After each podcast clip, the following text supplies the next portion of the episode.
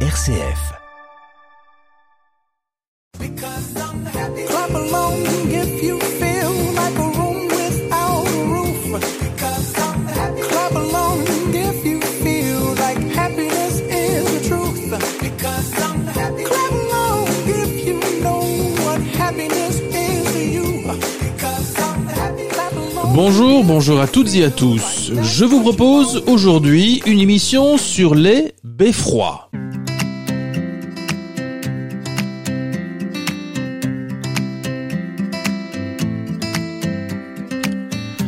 C'est l'un des patrimoines propres à la Belgique et au nord de la France. Il existe 56 beffrois dans cette zone géographique. Ils sont d'ailleurs inscrits sur la liste du patrimoine mondial de l'UNESCO. Il y en a 33 en Belgique et 23 dans le nord de la France. Construits entre le 11e et le 17e siècle, ils illustrent les styles architecturaux, romans, gothiques, renaissance et baroque. Ils constituent des symboles hautement significatifs de la conquête des libertés civiques, à une époque où la plupart des villes italiennes, allemandes et anglaises s'attachaient surtout à construire des hôtels de ville dans une partie de l'Europe nord-occidentale, eh bien l'accent était mis sur l'édification de beffrois. Par opposition aux donjons, symbole des seigneurs, et au clocher, symbole de l'église, le beffroi, troisième tour du paysage urbain, représentait le pouvoir des séchevins. Au fil des siècles, il est devenu le symbole de la puissance et de la prospérité des communes.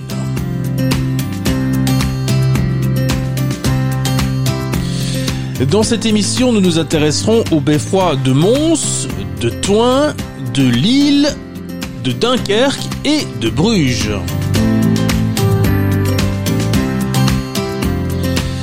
Et si on se promenait un peu Bienvenue dans Évadez-vous près de chez vous.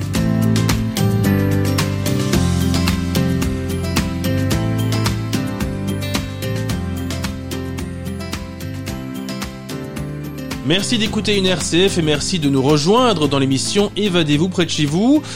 On parle de Beffroi aujourd'hui, c'est l'un des patrimoines les plus connus, les plus célèbres euh, du nord de la France, mais aussi de Belgique, et l'on part à leur découverte. Manuela Valentino, vous êtes conservateur des patrimoines UNESCO euh, pour la ville de Mons. S'il y a bien un incontournable à Mons, c'est le Beffroi. Expliquez-nous pourquoi. Ah, ce beffroi est vraiment exceptionnel. Hein. Tout d'abord, euh, c'est le seul beffroi baroque reconnu par euh, l'UNESCO. Il a été construit en 1661. Et ce qui est incroyable, c'est qu'aujourd'hui, quand on le visite, eh bien, on peut encore le percevoir dans son état, hein, tel qu'il était euh, à l'époque. Alors, il a plusieurs points forts. Hein. Il offre une vue sur la ville et la région qui est vraiment incroyable.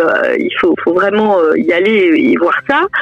il y a aussi le jardin dans lequel il est euh, logé au sommet euh, de la ville, qui était en fait le site d'un ancien euh, d'un ancien château et que le public adore vraiment se balader là, que ce soit en début de soirée ou en journée.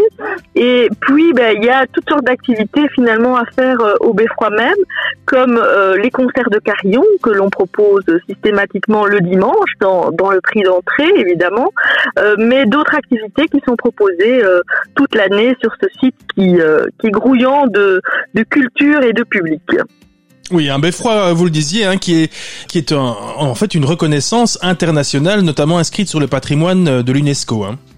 Il est patrimoine mondial euh, de l'humanité depuis 1999. Euh, Comme nous dit l'UNESCO, eh bien, euh, en fait, il témoigne d'une architecture qui n'existe plus et puis de l'évolution des villes. L'évolution des villes, puisque les beffrois, ça a été des symboles de liberté depuis le Moyen Âge jusqu'au 19e siècle. C'est ce qui représentait le pouvoir civil à l'époque, à côté, on va dire, des tours des églises. Et donc, ce qui était important, c'était finalement que ces beffrois soient construits celui de Mons est assez euh, énorme avec ses 87 mètres de haut. Il fallait aussi marquer, évidemment, euh, tout le monde le connaît aujourd'hui pour Mons, hein, marquer le profil de la ville, montrer aussi que la bataille serait dure pour, à l'époque, quand on se remet au XVIIe siècle, Mons était au carrefour de, de l'Europe. Il y a eu énormément de batailles autour. Il y a eu Louis, XIV, par exemple, qui a bombardé euh, Mons. la bataille, par un tel beffroi, une telle architecture, un tel élancement, montrait que cette bataille allait vraiment être compliquée pour ceux qui s'approchaient notamment euh, de Mons. Donc ça, c'est le point de vue euh, vraiment militaire. Et on propose aussi jusqu'au mois de janvier une exposition qui euh, raconte les 30 ans de ce beffroi, cette exposition qui est à la salle Saint-Georges, donc sur, la Grand Place, puisque ce beffroi a eu une restauration d'exception. 30 ans et on l'a réouvert en 2015 au, public. Dites-moi, les beffrois, c'est vraiment une spécialité du nord de la France et de l'ouest de la Belgique? Tout à fait. Donc c'est vraiment une zone géographique qui est donnée. Il y en a d'ailleurs une cinquantaine hein, qui sont reconnues par euh, par l'UNESCO, puisqu'à partir du Moyen Âge, on va construire ces tours pour vraiment marquer le pouvoir civil. C'était important parce qu'il fallait rythmer aussi la ville par euh, le biais des cloches, évidemment, euh, qui permettaient l'ouverture, la fermeture des portes. le guetteur, l'homme qui allait habiter ces beffrois, eh bien, allait donner l'alerte, par exemple, en cas d'incendie. Donc le beffroi, que ce soit celui de Mons ou les beffrois euh, en général, avait vraiment une, importance dans la vie de la ville. Et c'est ça que l'UNESCO a voulu aussi euh, finalement reconnaître euh, des différents des différents siècles. Alors Manuela, vous me l'avez dit, hein, vous êtes vous-même montoise. Est-ce que vous conseilleriez à, nos auditeurs de passer par Mons, de s'arrêter peut-être dans un restaurant, sur une terrasse notamment? Ah oui, alors ça, on est très fort pour ça euh, à Mons, déjà sur la Grand Place de Mons, parce qu'il y a des, magnifiques terrasses et il faut savoir que toute la Grand Place aussi ces dernières années a été restaurée, donc vraiment le point de vue est, assez unique sur le Beffroi notamment, mais euh, sur l'hôtel de ville. Donc on a pas mal de bons, euh, oui, de bons restaurants. Maintenant, c'est toujours compliqué d'en donner plutôt un qu'un autre, mais aussi des spécialités culinaires comme la côtelette alberdouille par exemple, qui est un plat local qui est une côte de porc qui est cuisiné euh, avec de la moutarde. Enfin, c'est assez, euh, c'est assez, oui, assez juteux et assez, euh, en tout cas, ça plaît assez bien au, public qui vient, qui vient à Mons. Voilà, en tant que conservateur des patrimoines UNESCO, eh bien, vous aurez même parlé de, cuisine dans cette émission. C'est magnifique. Merci Manuela. Je rappelle que, que vous êtes bah, conservateur des patrimoines UNESCO pour la ville de Mons, Manuela Valentino. Quant à nous, bien, on fait une petite pause dans cette émission. On se retrouve dans un instant. Bientôt, Manuela. Merci. Je reviens. Je reviens. Encore.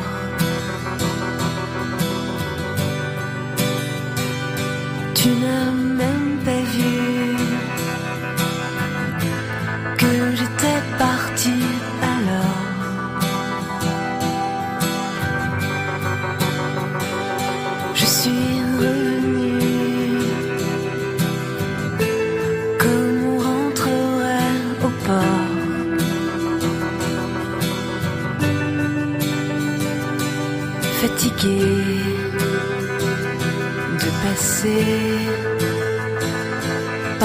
的。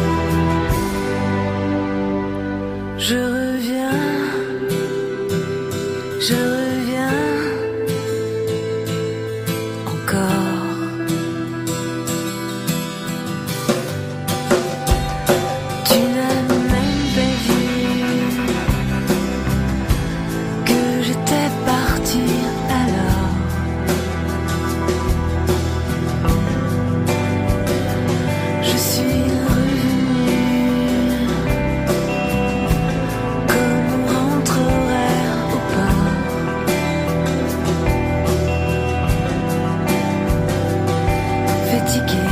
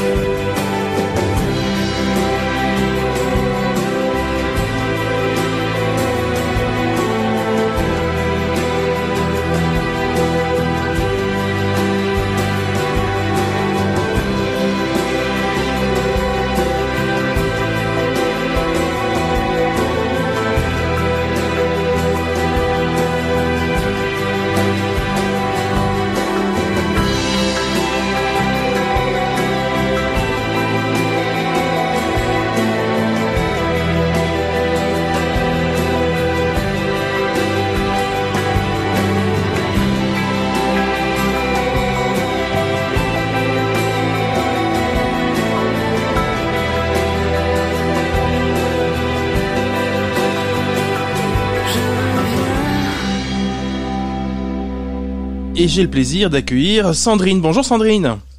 Bonjour Frédéric. Sandrine Maquet, vous êtes euh, employée à l'Office euh, du tourisme de Toin, vous êtes guide touristique vous-même, et on va parler d'un monument qui est quand même très emblématique à Toin, c'est le Beffroi. Alors, euh, Sandrine, pour quelle raison doit-on absolument voir le Beffroi si l'on vient à Toin? Alors, pour plusieurs raisons évidemment. La première euh, est sans conteste la vue que l'on a quand on est au sommet. Euh, on peut évidemment apercevoir les différentes vallées de Toin, la vallée de la Sambre au nord et la vallée de la Biémelle au sud. Alors toute l'ascension du Beffroi se fait jusqu'au sommet par des escaliers et donc ça permet aussi de découvrir l'intérieur du beffroi, entre autres euh, les cloches, les deux grosses cloches, puisqu'on a deux grosses cloches qui s'appellent Maria et Paula, et nous avons aussi le carillon qui lui est composé de 25 petites cloches euh, qui sonnent toutes les demi-heures et toutes les heures. Regardez, on les entend même les cloches. Oui. Alors le beffroi inscrit au patrimoine mondial de l'UNESCO, si je ne me trompe, et c'est un, magnifique monument qui, qui remonte en fait euh, très loin, très loin d'ici. Hein. Oui, alors euh, son aspect actuel date du XVIIe siècle, euh, mais on sait qu'on avait déjà un beffroi au XIIIe siècle. Alors un beffroi, il ne faut pas confondre, ce n'est pas un, bien religieux. Avant tout, un beffroi, c'est un bien civil, un bien militaire. Il appartient à la commune et c'est une tour de garde qui est là évidemment pour surveiller si au Moyen Âge il n'y avait pas les, les ennemis tant redoutés du Moyen Âge, qui étaient soit des ennemis physiques qui pouvaient essayer le siège de la ville ou encore des incendies puisqu'au Moyen Âge tout était en bois ou en torchis et donc quand il y avait un début d'incendie, une petite fumée, il fallait très très vite intervenir pour euh, évidemment que ce ne soit pas toute la ville euh, qui prenne feu.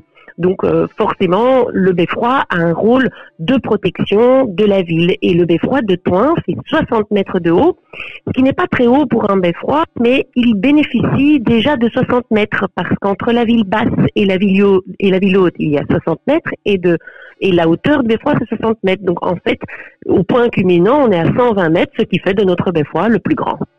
Pour quelle raison est-il inscrit au patrimoine mondial de l'UNESCO? C'est par sa beauté, c'est par sa richesse architecturale? Alors, il est inscrit à l'UNESCO pas tout seul. C'est le réseau des beffrois euh, qui est repris à l'UNESCO. Euh, c'est un patrimoine très présent euh, dans notre région, hein, et donc c'est l'ensemble des beffrois qui a été reconnu un peu comme les marches de l'entre-Sambre-et-Meuse. C'est pas une marche reconnue, mais c'est l'ensemble des marches qui sont reconnues. Et vous le disiez, il est euh, déjà euh, sur un surplomb de environ 60 mètres. Et puis en plus de ça, il faut gravir 194 marches pour, arriver jusqu'au dessus. Hein. Oui. Alors, euh, en temps de canicule, je peux vous conseiller la visite du beffroi parce qu'à l'intérieur, il y fait très frais. Donc, on peut y rester, on peut monter donc à son aise les marches. Et mais effectivement, il y a presque 200 marches pour euh, accéder euh, accéder au sommet. Mais ça en vaut la peine puisque euh, la découverte du beffroi se fait par l'intérieur jusqu'au sommet pour les vues. Mais nous avons aussi au premier étage une une salle qui peut accueillir le public où il y a un peu petit film qui passe en continu, où il y a des panneaux didactiques qui expliquent l'histoire du beffroi dans son contexte, puisque j'évoquais que c'était euh, avant tout un, bien communal et que les beffrois n'avaient pas de lien religieux. Bien, le beffroi de Toin, lui, est une exception à la règle, puisque il était tour d'église, une église qui se trouvait sur la place du chapitre, qui, elle, a été rasée en 1811. Donc voilà, donc il y a toute une histoire à découvrir. Euh, ce n'est pas simplement monter dans une tour, c'est vraiment le beffroi dans son contexte historique du centre ancien de Toin, que l'on peut découvrir d'ailleurs au départ euh, du beffroi.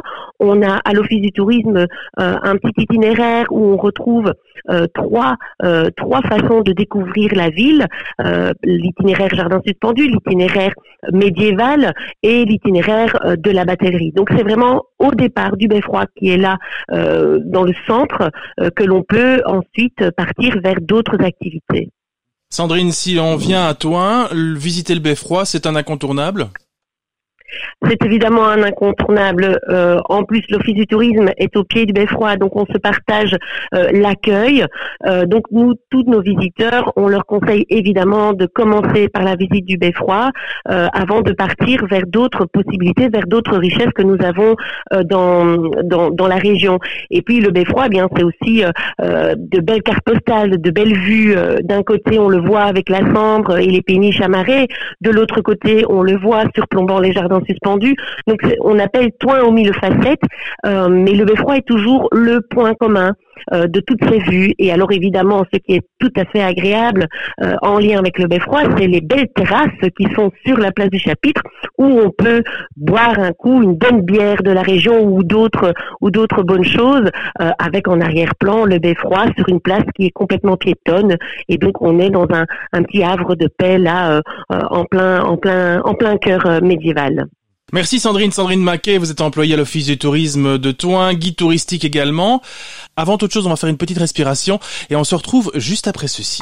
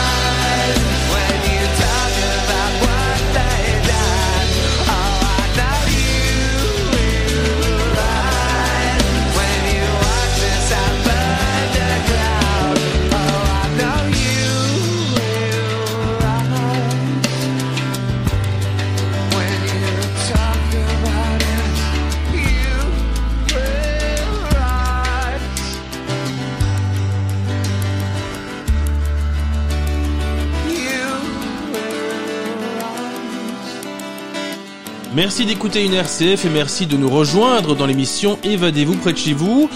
On parle de Beffroi aujourd'hui, c'est l'un des patrimoines les plus connus, les plus célèbres euh, du nord de la France, mais aussi de Belgique. Et l'on part à leur découverte. Et on retrouve notre guide conférencière de l'Office du tourisme de Lille, Bénédicte Massard. Rebonjour Bénédicte.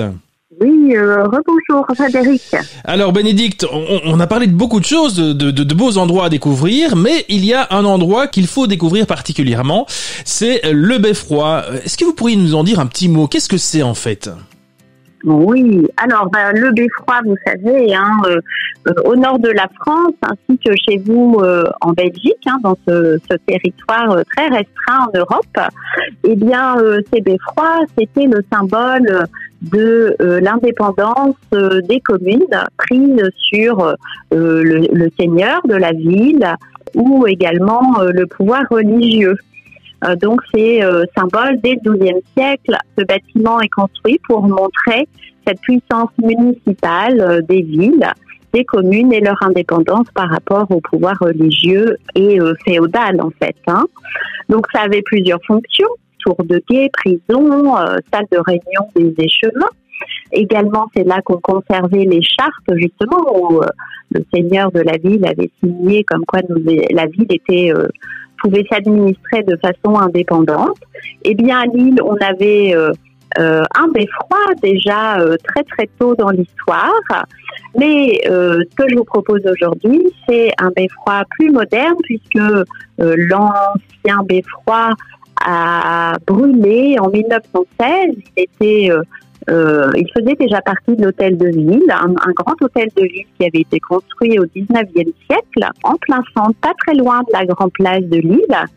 Et bien pour euh, des raisons de symboles euh, importants, une fois que ce- malheureusement ce, ce beffroi euh, brûle en 1916, la municipalité socialiste à l'époque va faire le choix d'installer un nouveau beffroi et construire un hôtel de ville dans un quartier plutôt ouvrier pour amener, je dirais, le centre euh, de la ville à cet endroit, puisque c'était aussi à l'époque un grand projet de réaménagement de la ville, d'urbanisation euh, différent, et ce quartier euh, ouvrier étouffé euh, littéralement, il avait besoin de, modifications, et donc euh, la municipalité de l'époque va lancer un vaste chantier, notamment à commencer par la construction de l'hôtel de ville et son beffroi.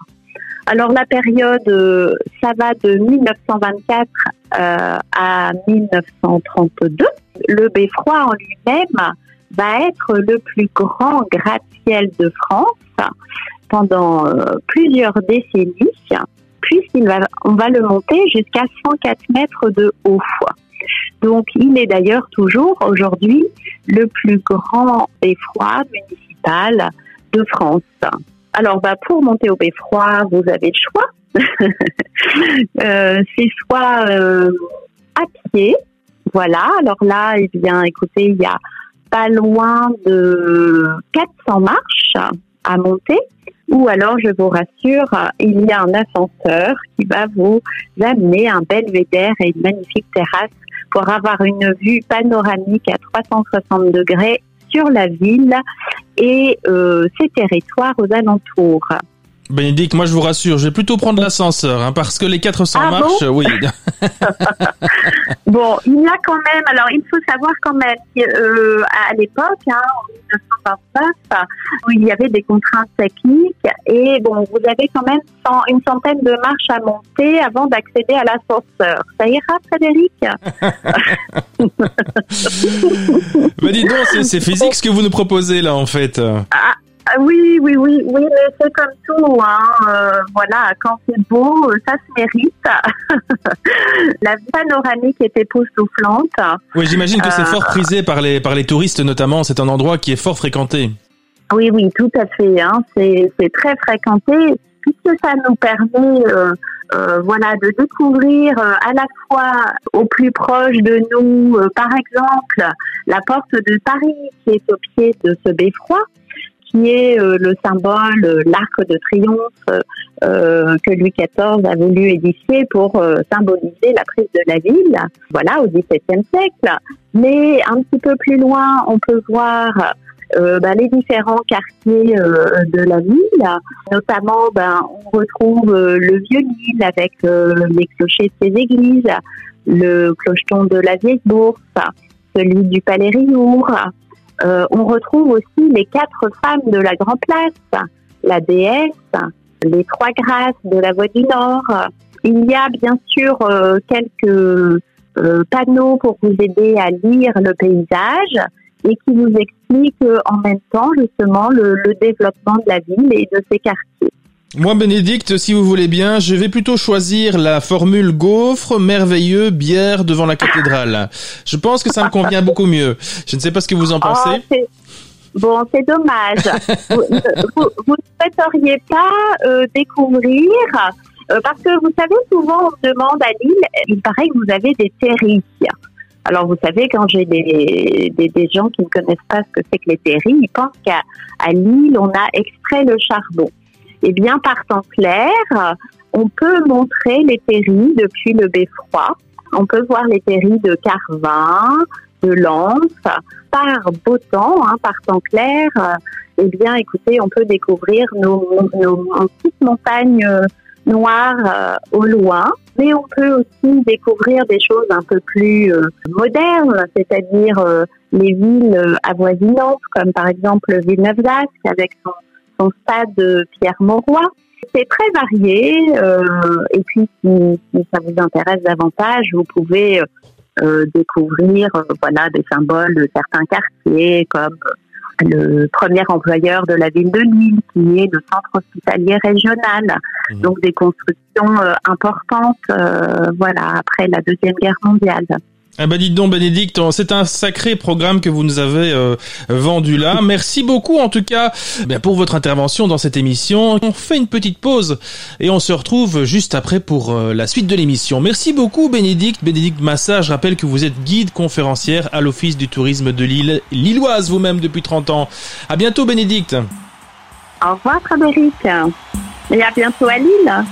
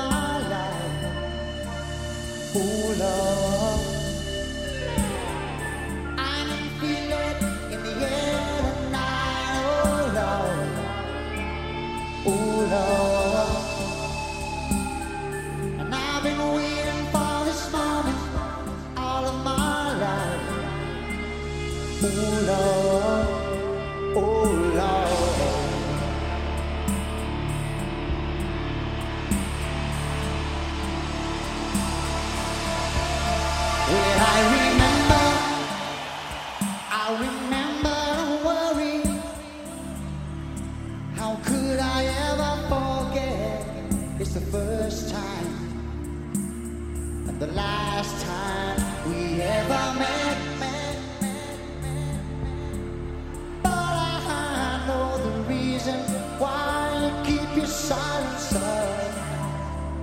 No, you don't fool me.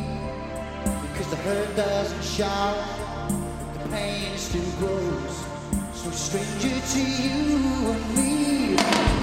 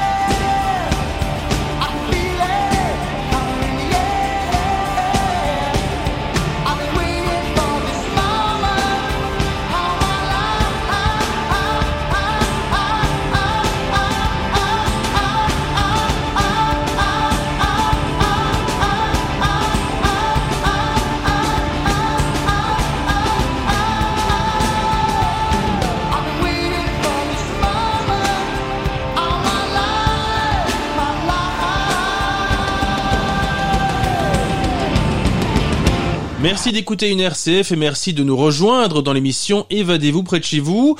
On parle de Beffroi aujourd'hui, c'est l'un des patrimoines les plus connus, les plus célèbres euh, du nord de la France, mais aussi de Belgique, et l'on part à leur découverte. Et une destination qui n'est pas si lointaine de la Belgique finalement, toute proche en fait, c'est Dunkerque. Pour en parler, eh bien j'ai le plaisir d'accueillir Delphine Talleux. Bonjour Delphine. Bonjour. Alors Delphine, vous êtes euh, la directrice de l'Office de tourisme et des congrès communautaires de Dunkerque. Il y a quelque chose quand même qu'on connaît euh, en, en Belgique et que vous avez aussi à Dunkerque, c'est c'est un beffroi en fait, c'est le beffroi de Saint-Éloi, c'est bien ça?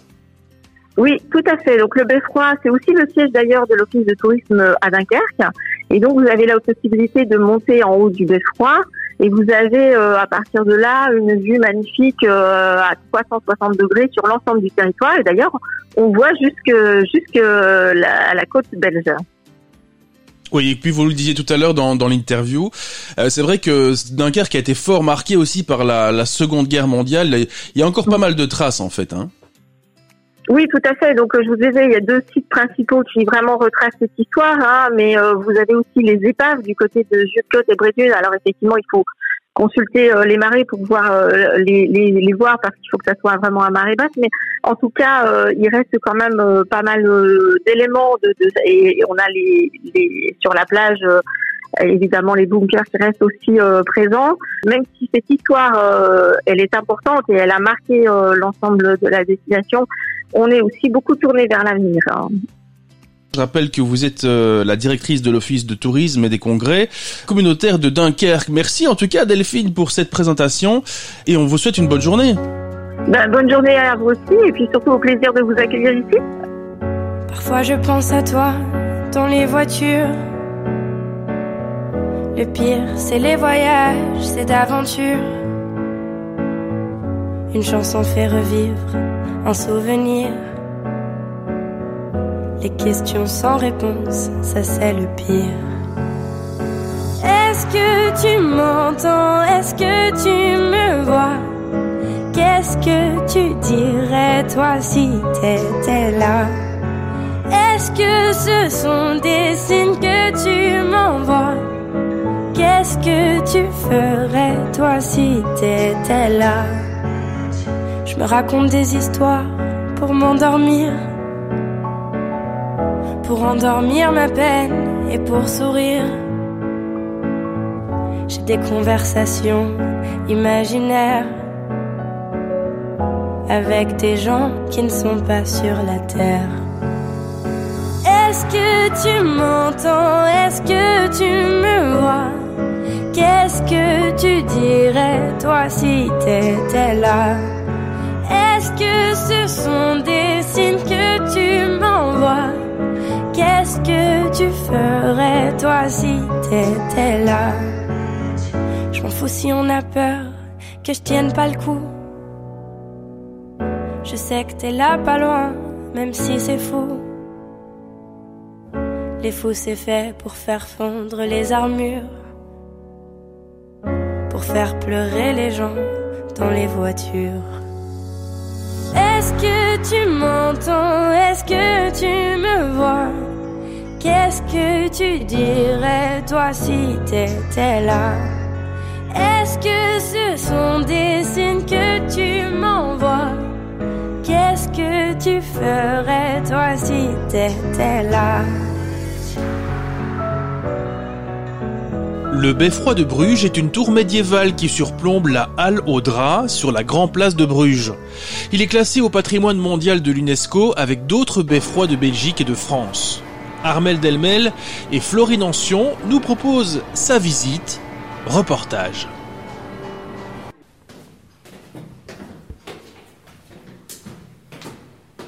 L'endroit où on est ici, euh, c'est la thésaurier.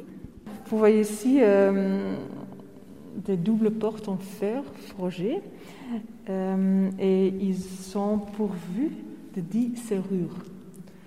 Et donc, euh, dix personnes importantes de la ville à l'époque, bien sûr, avaient dix différentes clés.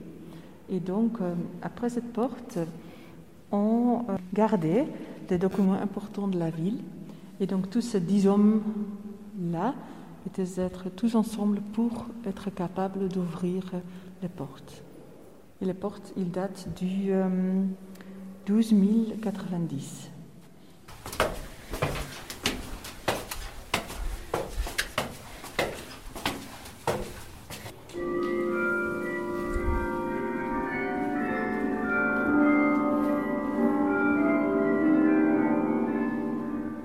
montre quelques cloches. Et bien sûr, les cloches qui sont utilisées maintenant, on les voit en réalité euh, qu'on en monte encore. hein.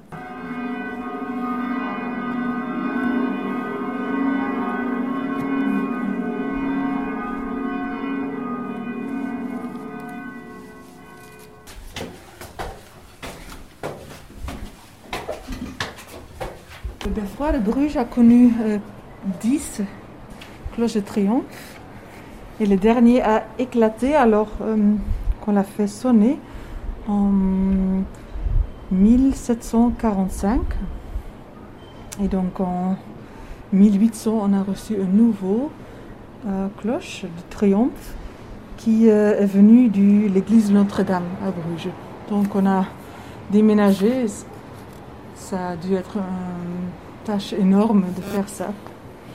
Donc et cette cloche-là, euh, elle a depuis euh, 1908 avec une nouveau- nouvelle chaise de, de clocher. Et à l'époque, on faisait euh, sonner les cloches euh, manuelles. Et maintenant, ça marche avec euh, euh, commande électrique. Vous Et- savez combien elle pèse cette cloche? Il pèse environ 6000 kg. Il a un diamètre de 2 mètres et 6 cm. Une hauteur de 2 mètres 13. Et aujourd'hui, on laisse encore sonner euh, la cloche du triomphe à des jours de férié importants pour la ville. Euh, par exemple, euh, lors de la procession du Saint-Sang.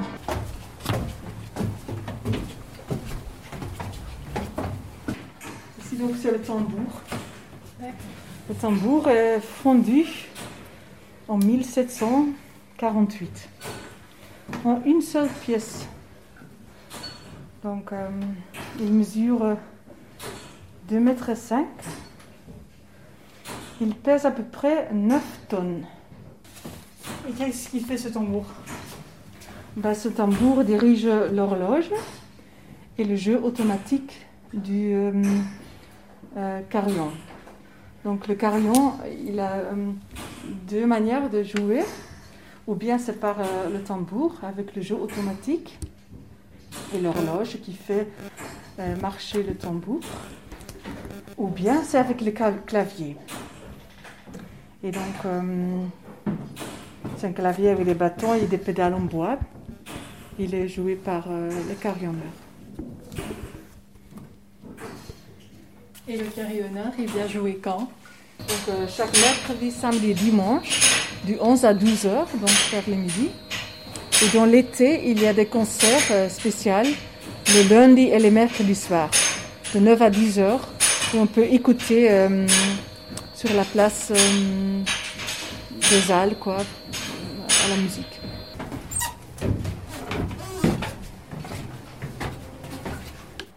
Donc voilà, ici c'est l'instrument. Quand on touche un, un bâton, on touche aussi les cloches qui sont juste en haut ici. Donc ces lignes-là sont, sont liées avec les cloches.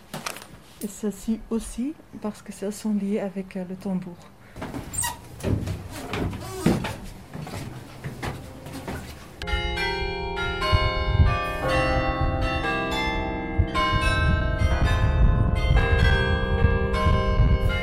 C'est un des bâtiments le plus authentique de Bruges. On peut vraiment euh, monter les, les, les escaliers originaux, euh, aussi les salles où on entre. Ils datent vraiment du XIIIe siècle, surtout le, début euh, du tour. Et ça donne une expérience très spéciale pour, pour monter vraiment l'escalier. Il n'y a qu'un seul escalier, donc il faut croiser euh, les autres visiteurs. Si on a fait euh, les 366 marches, on, on a le vue euh, sur la ville qui est quand même assez unique. Merci de nous avoir suivis dans Évadez-vous près de chez vous aujourd'hui, une émission complète consacrée au beffroi de Belgique et du nord de la France. On se retrouve bientôt pour d'autres destinations touristiques. À très bientôt sur une RCF.